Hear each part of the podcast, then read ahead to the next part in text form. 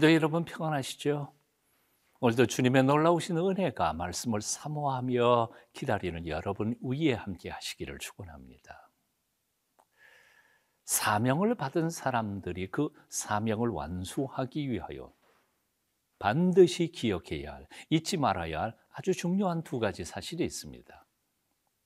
예수님께서는 3년간 제자들을 훈련시키시고 그리고 이제 제자 중에 수장이라고 할 수 있는 베드로를 마지막으로 만나면서 그 제자 훈련의 핵심, 제자도의 핵심, 사명 완수를 위해 기억해야 할 아주 중요한 두 가지 교훈을 오늘 말씀 속에서 나누고 있음을 봅니다.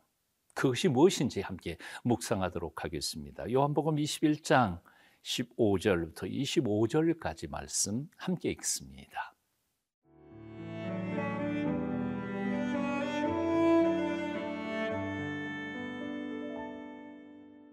요한복음 21장 15절에서 25절 말씀입니다.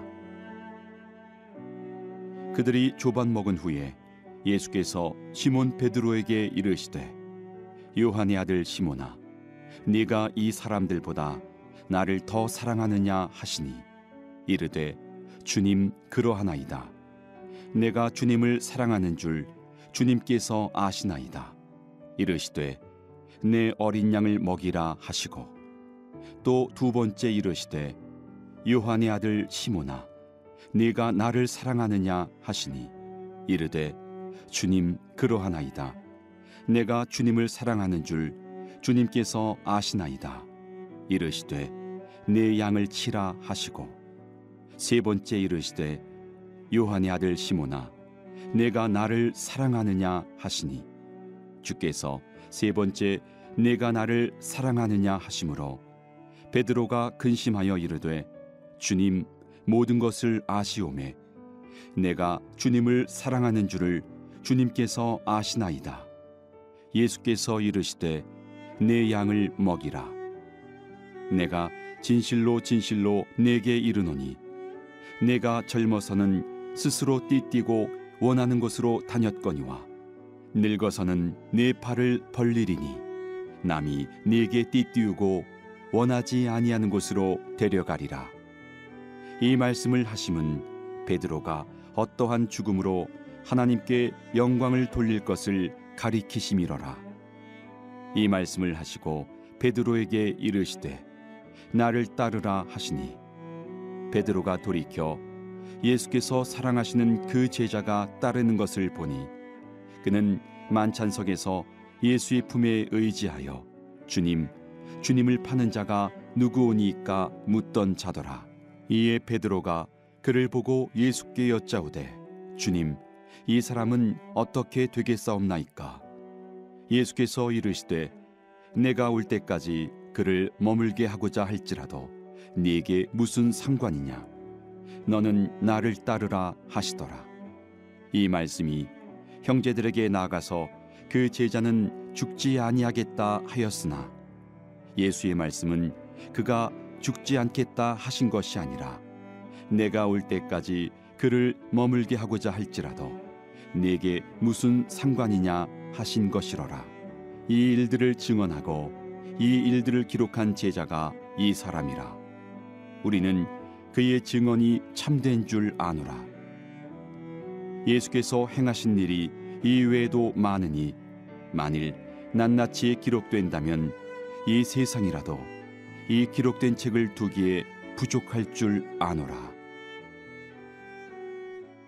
오늘 본문을 보면 예수님께서는 당신이 지어준 반석이라는 뜻의 베드로의 이름을 부르지 않고 계십니다. 베드로의 전 주님을 만나기 이전에 그의 태어날 때부터 불렀던 그 이름 시몬이란 시몬이라는 이름으로 그를 부르고 있습니다. 주님께서 그렇게 당신이 직접 지어 주신 이름을 부르지 않으시고 자신의 과거의 이름을 부르시는 것을 들으면서 베드로는 몸둘 바를 몰랐을 것입니다. 왜냐하면 스승께서 친히 지어주신 반석 베드로라고 하는 이름에 합당하게 살지 못했던 지난 삶에 대한 주님의 꾸중이 아닌가 하는 생각 때문이었을 것입니다. 또한 예수님께서는 한 번도 아니고 세 번씩이나 그렇게 부르셨습니다. 이 또한 베드로에게는 예수님께서 답히시던 그 밤에 세 번씩이나 주님을 부인했던 자신의 과실을 언급하고 계시는 것은 아닐까 하고 두려운 마음으로 그 말씀을 들, 들었을 것입니다. 그런데 주님은 아, 베드로의 걱정과는 전혀 상관없이 세 번 다 내 양을 먹이라 내 양을 치라, 내 어린 양을 먹이라 하고 사명을 주십니다. 부활하신 예수님을 만난 후 베드로는 형제를 격려하며 부활의 증인으로 살도록 돕기보다는 오히려 그들을 선동해서 갈릴리 고기 잡으러 왔다가 예전과 똑같이 밤새도록 헛그물질만을 했었습니다. 하지만 예수님께서는 책망 한마디도 없이 아침을 어, 먹여주시고는 내 양을 먹이라 하는 더 놀라운 사명까지도 더해 주시는 것이었습니다. 생각해 보십시오. 어떤 회사나 직장에서 일을 엉망으로 만들어 놓은 사람에게 더 큰 임무를 주겠습니까? 그런 사람을 어떻게 승진시키겠습니까? 하지만 예수님은 실패했을 뿐만 아니라 오히려 당신을 배신했던 베드로에게 더 큰 일을 맡기신 것이었습니다. 그리고 그 일을 맡기시는 단 하나의, 하나의 조건은 사랑을 확인한 것 뿐이었습니다. 사랑만 한다면 너는 이 일을 감당할 수 있을 것이라고 하는 예수님의 신뢰감이 있었기 때문이었을 것입니다. 그렇습니다. 예수님의 제자가 되어 예수님께서 맡겨주신 사명을 감당하는 데 있어서 단 한 가지의 조건이 있다면 그것은 사랑입니다. 주님을 사랑하기만 한다면 과거의 실패 상관없습니다. 무능력, 지혜 없는 거 그것도 상관없습니다. 주님을 사랑하기만 한다면 내 가슴에 사랑이 불타오르기만 한다면 어떤 어려움도 극복하고 이겨낼 수 있다는 말입니다. 세상의 모든 어머니들을 위대하게 만드는 것은 역시 사랑입니다. 사랑 자녀를 키우는 데 있어서 아, 참으로 어머니는 정말 힘도 있어야 하고 그리고 용기도 있어야 하고 지혜도 많아야 하고 가진 것도 많아야 한다고 합니다. 하지만 그 중에 하나도 없어도 어머니들은 자녀들을 훌륭하게 잘 키워갈 수 있는 것은 사랑만 있으면 그 모든 것을 커버할 수 있기 때문이죠. 사랑은 여러분 가진 것 없다고 그리고 배운 것 없다고 지난날 너무 실패 많이 했다고 절망하지 마십시오. 주님을 사랑하는 그 사랑만 진실하다면 나머지 부족한 것은 예수님께서 다 갚아주시고 채워주시고 힘 주실 줄로 믿습니다. 지난 실패 딛고 일어서서 다시 주님의 거룩한 일꾼으로 주님 앞에 드려지시기를 축원합니다.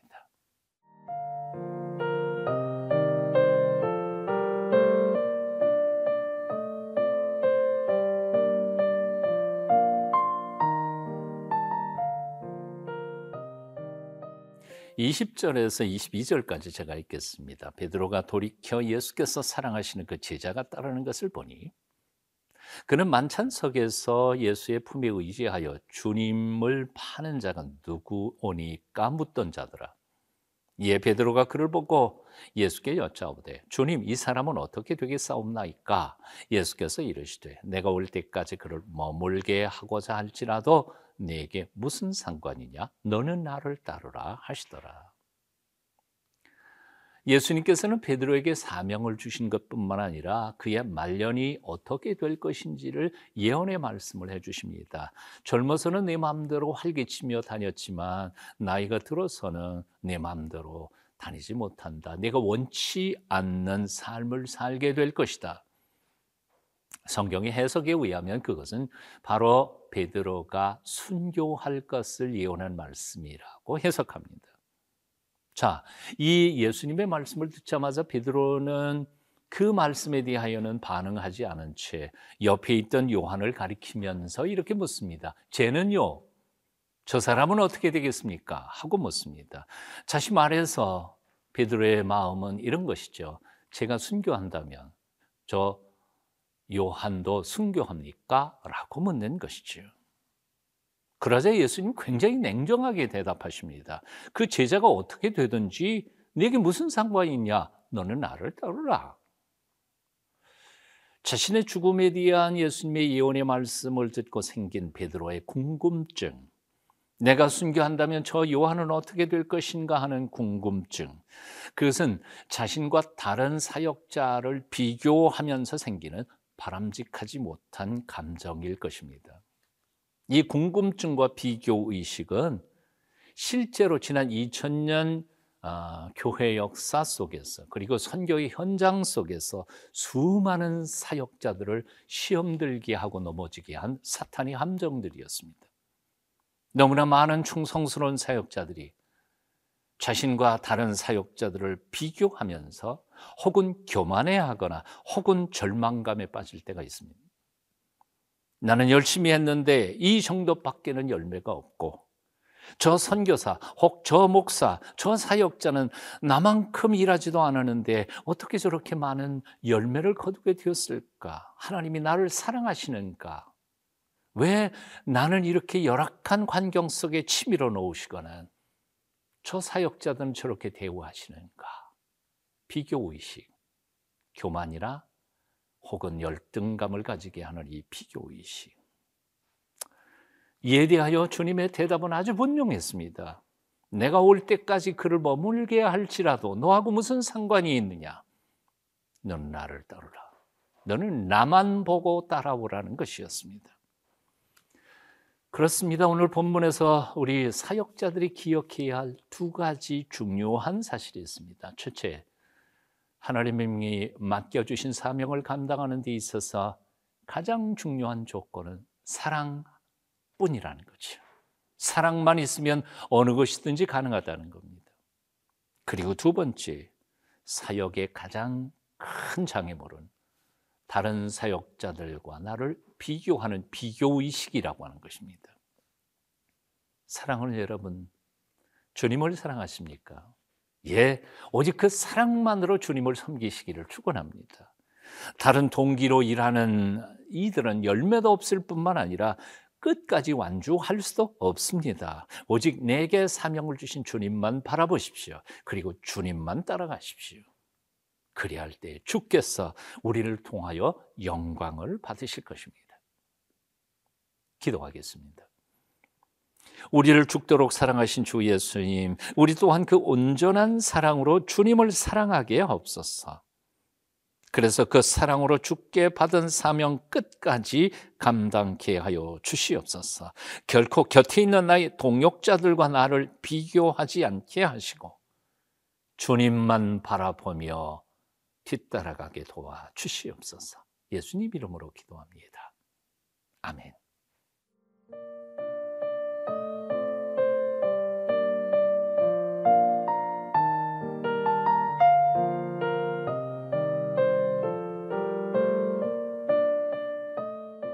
이 프로그램은 시청자 여러분의 소중한 후원으로 제작됩니다.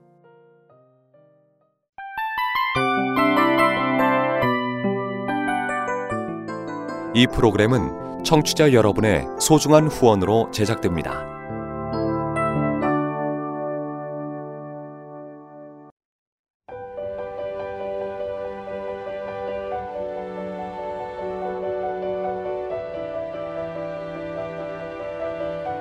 세상에는 수많은 교회들이 있지만 더 깊이 있는 말씀 강해를 찾기 위해 크기로만 교회를 선정하지 않습니다.